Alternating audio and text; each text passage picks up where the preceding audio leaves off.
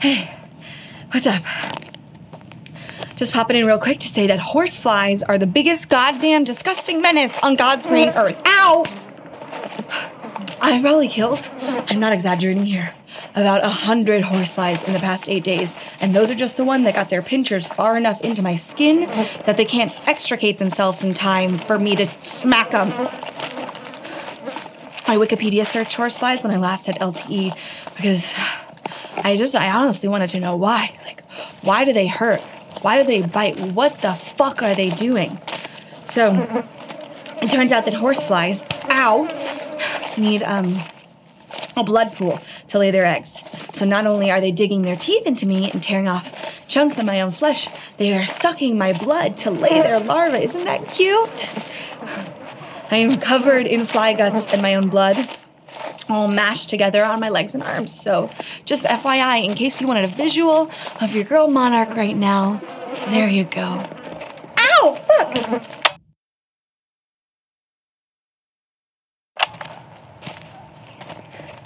Hey guys, it's Monarch.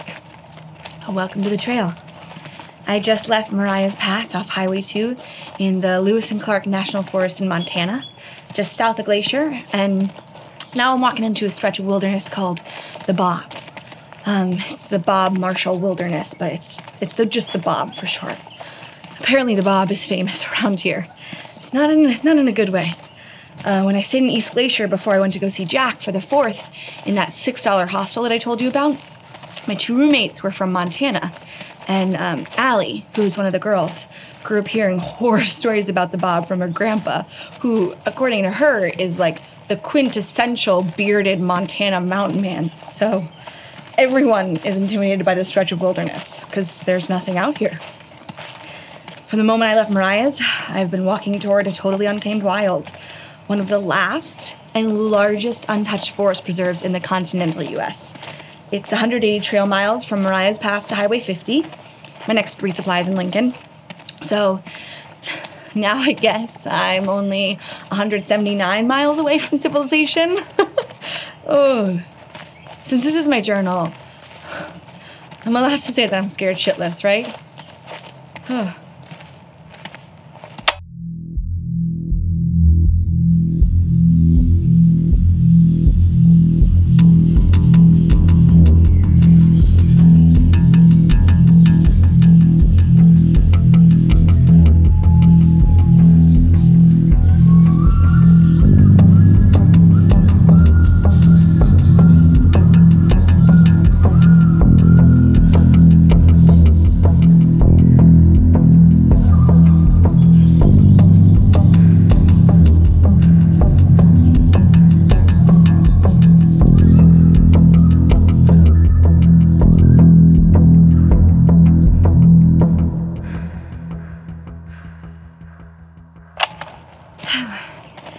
I should mention that this is the definition of grizzly territory. There's zero chance have phone service, and, and day hikers don't even come out here. Even really experienced backcountry hunters don't come out here if they can help it. Oh, it'd be really nice to meet some other through hikers right now. All right, I'm gonna change the subject for my own sanity. Um, I finally finished that book I picked up in Babb, Undaunted Courage by Stephen Ambrose. It's about the Lewis and Clark expedition and its path through the Bitterroot Mountains, traveling westward through the Rockies toward the Pacific. If that makes sense. um, I learned so many things about that expedition that I didn't know before. I had no idea that Meriwether Lewis killed himself after the expedition. Like, the guy was struggling to reassimilate to civilized life so badly that he put a pistol in his mouth. But he missed when he took a shot, and it took him hours to bleed out. Apparently, the innkeeper at his place he was holed up in found him trying to slit his wrist and throat with a razor. Wait, I wrote it down. Let me just get my phone out.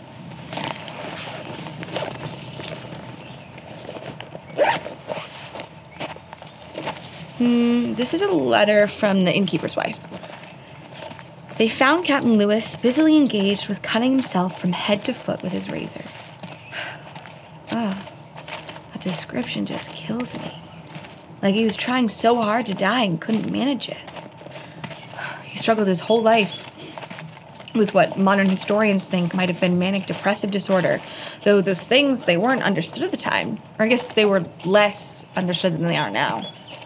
But Ambrose hypothesized that while Lewis was outside, leading the expedition across the wilderness with the dozen men like living and dying by his command, he was more in control. He gave him purpose to direct something, to achieve something, but when he finished, he just couldn't rest, couldn't adjust to life as a political pawn after his revolutionary journey. So he did things like running his money into the ground, he failed as a governor, he was a destitute and alcoholic.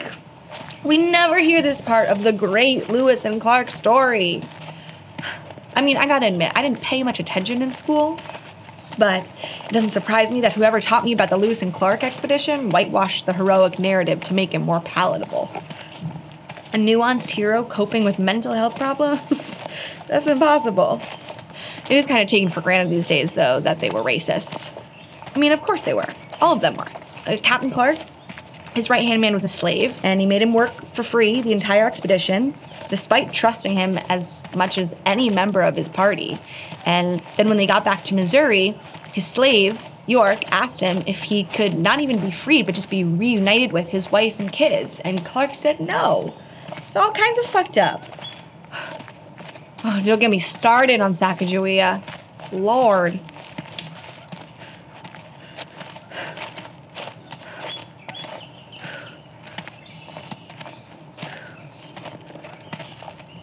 Ooh, another fun thing I learned. There's a supernatural mystery attached to the story of Lewis and Clark. I wrote this down too. Uh, this is from Lewis's journal. Since our arrival at the falls, uh, he's referring to the Sioux Falls in South Dakota, I think. We've repeatedly witnessed a noise which proceeds from a direction a little to the north of west, as loud and resembling precisely the discharge of an ordnance of six pounds at the distance of three miles.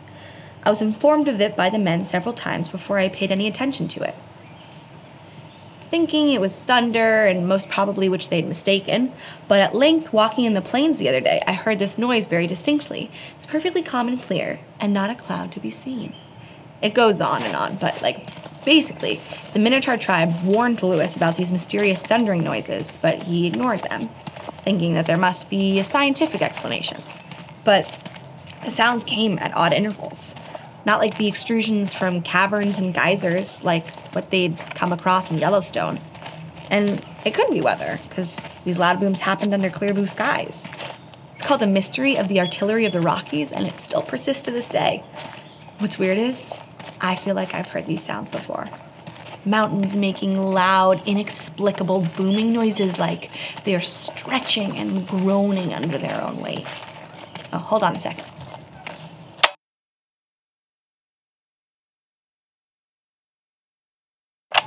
What's up? Welcome to day two in the Bob. My name is Monarch, and I am fuming. Okay, let me set the scene. Last night finished up pretty uneventful. I hopped off my recorder, banged out a few more miles, not listening to music because, duh, grizzly territory, and I'm totally alone. So, of course, the darker it got, the more sounds I heard were imagined in the woods. I set up camp after 23 ish miles next to a little stream. I got water, washed my feet off, and I slept well. Woke up this morning feeling really good. I was packed up and out of camp at like 7:30, and then around 9, I saw a person. A real life person. He was solid, not a hallucination or a hologram. He was also a fucking creep. I saw him from a distance, and he saw me at the same time. He was he was coming up the trail towards me. And he was wearing bright orange hunting vest, and he had a rifle in his hands. Okay, I'm gonna be completely honest here. Um, I didn't grow up around guns. My dad, in true bleeding heart liberal fashion, never had one, never wanted one, so I've always been uncomfortable around them. I had a boyfriend in college who was also really into guns, and also, coincidentally, into getting into bar fights and sometimes pushing me around. So I wouldn't call it 100% causation or anything, but I've just always been wary around firearms and people who like them an inordinate amount. But this guy is clearly on a hunting trip. He's allowed to have hobbies, I guess. And I haven't had a conversation with another human in 48 hours. So I swallowed my discomfort and approached him with a smile. I called out, hey, when I was still a few yards away. And he stopped and let me cross the distance between us, which was kind of an initial power move that I hated because I saw his eyes flick up and down my mud splattered legs as I got closer. Ugh. He asked what I was doing here, which is like the same question that everyone asked me, but I swear, I swear it sounded like he was up to something. He asked me if I was hiking alone. So, alarm bells started going off in my head, and I uh, immediately lied.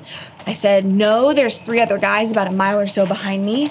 Total lie, but he looked me up and down, and I kid you not, licked his crusty ass, old, flaky lips and like stroked his rifle, and then said, Well, there's only one of you. That must cause some problems with three guys.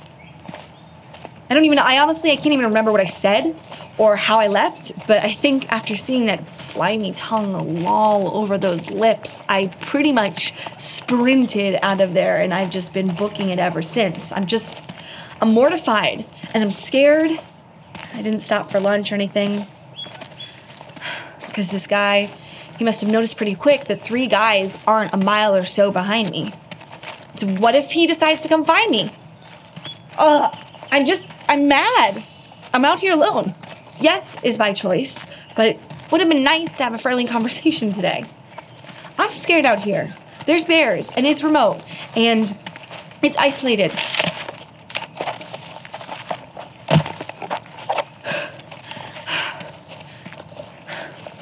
Do you know what a blowdown is? It's when a fully grown tree is sprawled out sideways on the trail and you have to climb over it or under it. They are the worst.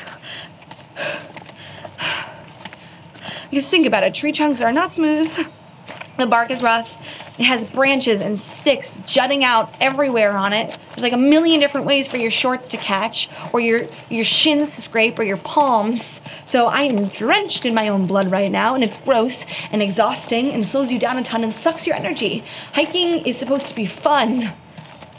But right now, it's jumping and bushwhacking and bleeding and sweating. And there's a 40 something year old creep with a rifle who knows I'm alone out here as if I don't have enough to worry about.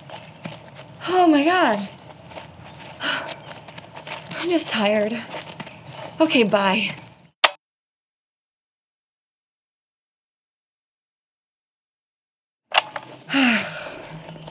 I'm sorry about the little tirade.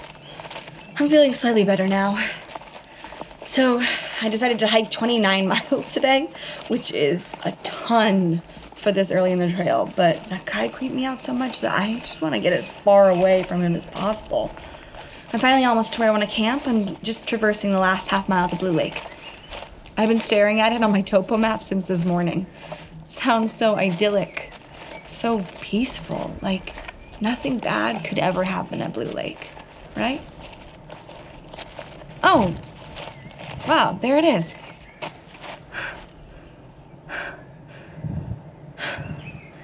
Wow. Wow. It's gorgeous. I wish I I wish I could explain it right now um, exactly the way it is, but uh, it's a big lake. It's probably more than a mile across to the other side. It's encircled in this perfect basin of dark blue mountains, and the water is choppy because it's windy, and the sunset is reflecting a dull pink and orange in the water. It's a bit downhill from the trail right now. Maybe like 200 feet below me. This part I'm at now, it's steep, but it looks like the trail is going to switch back and traverse the shoreline, which is perfect for me to find a place to camp. I think, I think it looks pretty flat down there. Did you know that lake water is actually pretty gross? I mean, it'll be fine, given how beautiful and tranquil this place is. I'm sure the water has to be fairly clean. But of all the natural water sources, lake water definitely has a distinct flavor and it's, it's not great. It's kind of fishy. I don't really know how to describe it.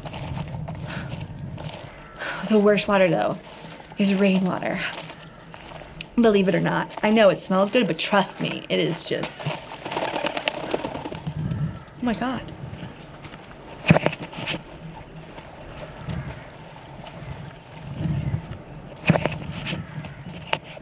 There's something in the water. It's swimming. I can't really make it out. It's like in the middle of the lake. Maybe I can. Oh my god. What? Wow. It's. Is it a beaver? It made that loud noise like a tail, but I don't really. Oh no. Oh fuck. Oh my fucking god. It's a grizzly. It's a grizzly. Oh my god. I can make out its head, its snout. It's like nosing around the water. Oh my god. This is so cool.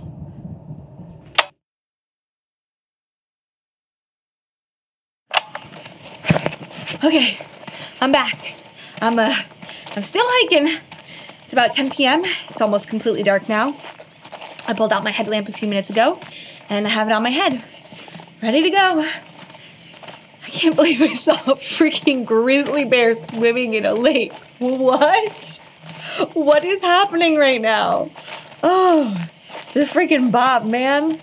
Oh my god.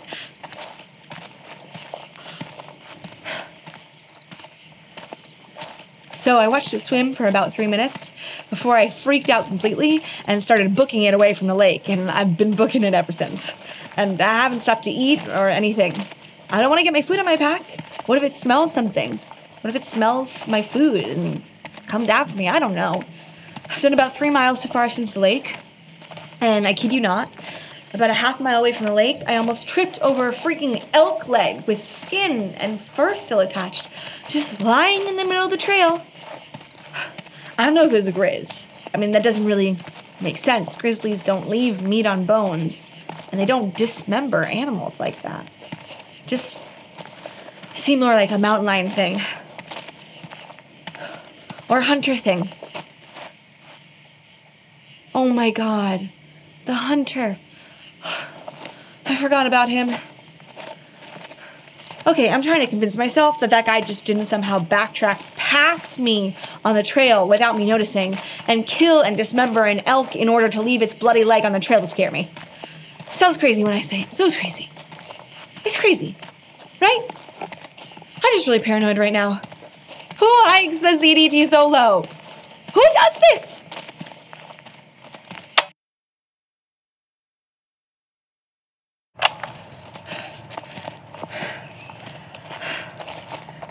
Okay. Hello there. Welcome back. It's day three and I'm alive. So neither Grizz nor terrifying lip licking hunter man has killed me in the night, which is excellent news for me. In the stunning light of day, I'm realizing that I, I probably overreacted to the whole thing. Bear and man both. I barely slept last night at all. I hiked for probably another hour after I stopped recording and set up camp in a little grove of trees a mile from the closest water source in either direction. Because water attracts animals, right? Including people. And I didn't eat my dinner. I just set up my tent, crawled inside, and laid there, staring at the lime green roof of my tent till dawn broke. Then, when, when the sun was out, I actually fell asleep for a couple hours. When I got up, I had to retrieve my food bag from where I left it, down a huge hill from my tent, and over about a thousand boulders, ate a granola bar, drank cold coffee out of a Gatorade bottle, and now here I am. Still kicking. Still walking anyway. Today I'm just I'm just gonna do 20 miles. I ended up doing like almost 33 miles yesterday. That is insane, especially for it being this early in the hike. And there's all this difficult terrain with climbs and blowdowns. I just got freaked out by seeing that bear at dusk. I just lost it. My body hurts a lot. Pushing a 30 mile day really took a toll on me. I got these cuts on the side of my hips and my shoulders and collarbone from where my pack straps rubbed me raw. My feet are killing me. Every step feels like a thousand pins and needles driving through my heels. I'm being really dramatic, but honestly, I'm in a lot of pain. I wish I could just put in music and put my head down, but I'm still way too on edge from everything. It's really hot today.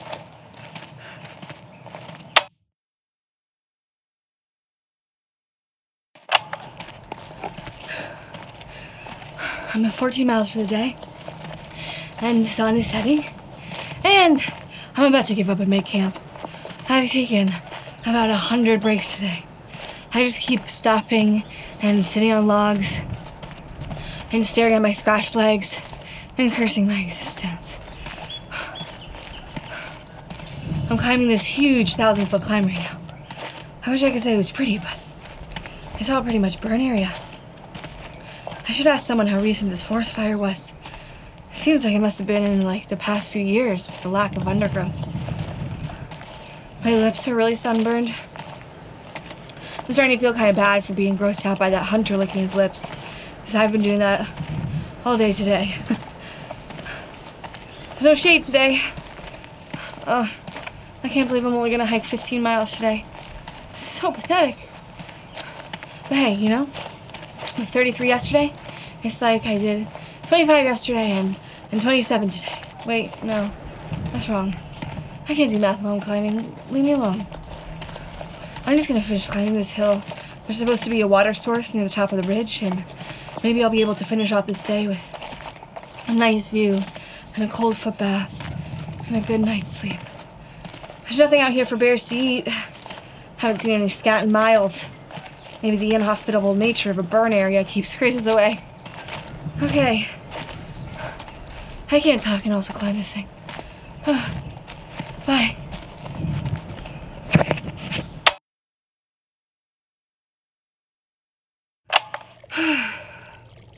this is really nice. I'm, I'm set up now. The stream is basically nothing but a tiny trickle, but it's here and it's cold. There's kind of an eerie, hazy sunset right now.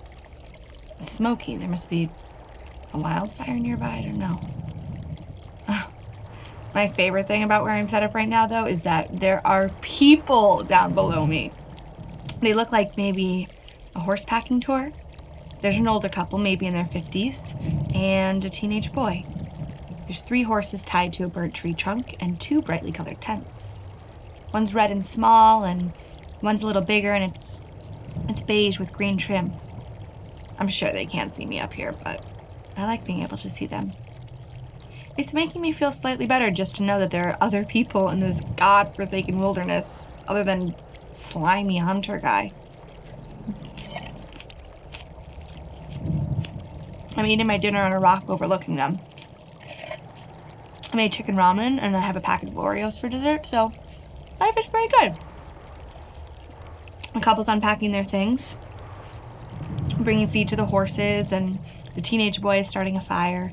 Just going about normal camp things. I wonder what their story is. Maybe the teenager is a guide or something. Um, and they're wealthy tourists from California, out in Montana for a real Wild West adventure. The sun is so orange with this smoke. It's almost red. It's so saturated and pulsating. Wow. Oh, the couple just snuck a kiss next to the fire. the teenager's turning his head away. Oh, wait. There's a fourth person. He's standing at the edge of the camp, closest to where I am, and he's looking. Oh, my god. Does he see me? He's staring right at me. I mean, there's no way. How could he see me? Mm, it's a man. I can't tell how old. He's wearing a dark green jacket and blue jeans. I think. I swear I'm hidden. I'm behind so many rocks. I'm a mile or more away. Like up on top of a ridge. How could he see me? You'd have to know I was here. Nowhere to look. He's just standing there facing me. To turn around eventually, right? Wait. Huh. So weird. The couple and the teenager are ignoring him. He's standing a few feet away from them, but none of them are acknowledging him. It's like that's, that's impossible. It's like they don't see him. Like they don't know he's there. He's still facing me.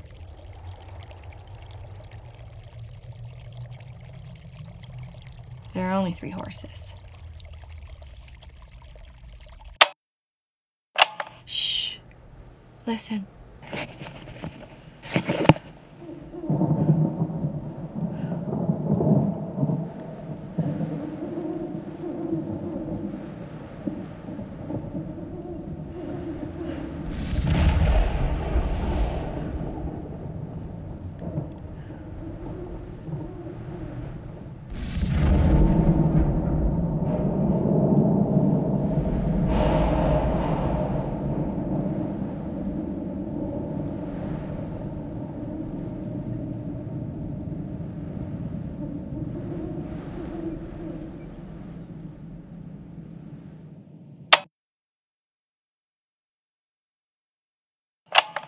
Stay six in the bob.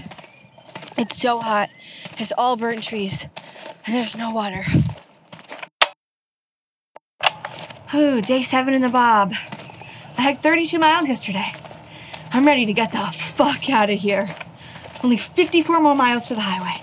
Day after tomorrow, I'll be there. I'll be out.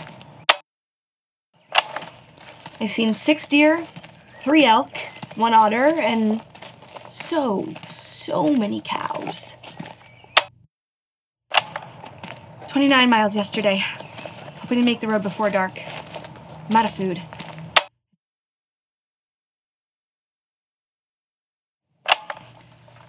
I want to tell you a story. A story about me and Jack. So we're twins. Fraternal, obviously. People say that twins have special ESP or extrasensory perception for each other. There are tons of bizarre stories, coincidences documented across hundreds of years of human history. Identical twins raised thousands of miles away from each other that has never met, having the same favorite flavor of ice cream. Both marrying engineers named Steve, both studying English in college and becoming paralegals, things like that. For the most part, Jack and I never really had that type of connection.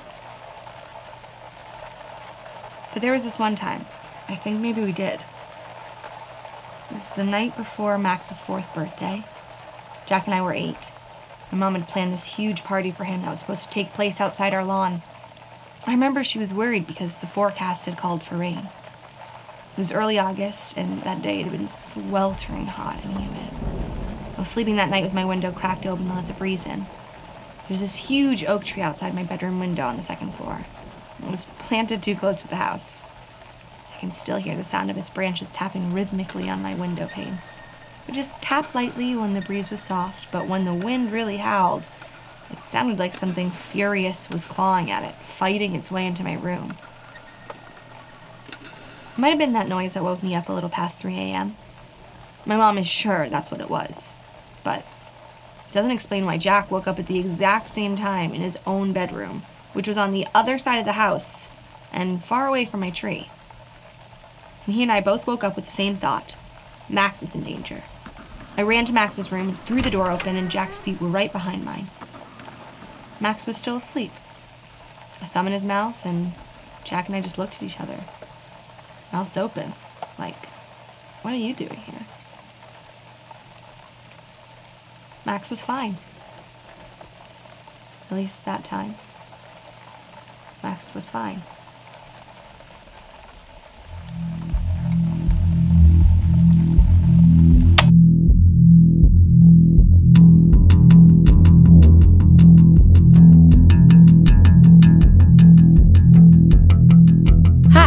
Is Laura Munsell. I'm the creator of Monarch. The team and I are so excited to get this story out into the world, and we have really big plans for this season. To find out more about how you can get involved and help support the show, go to monarchcast.com and follow us on Instagram at Monarch Podcast. Thanks so much for listening.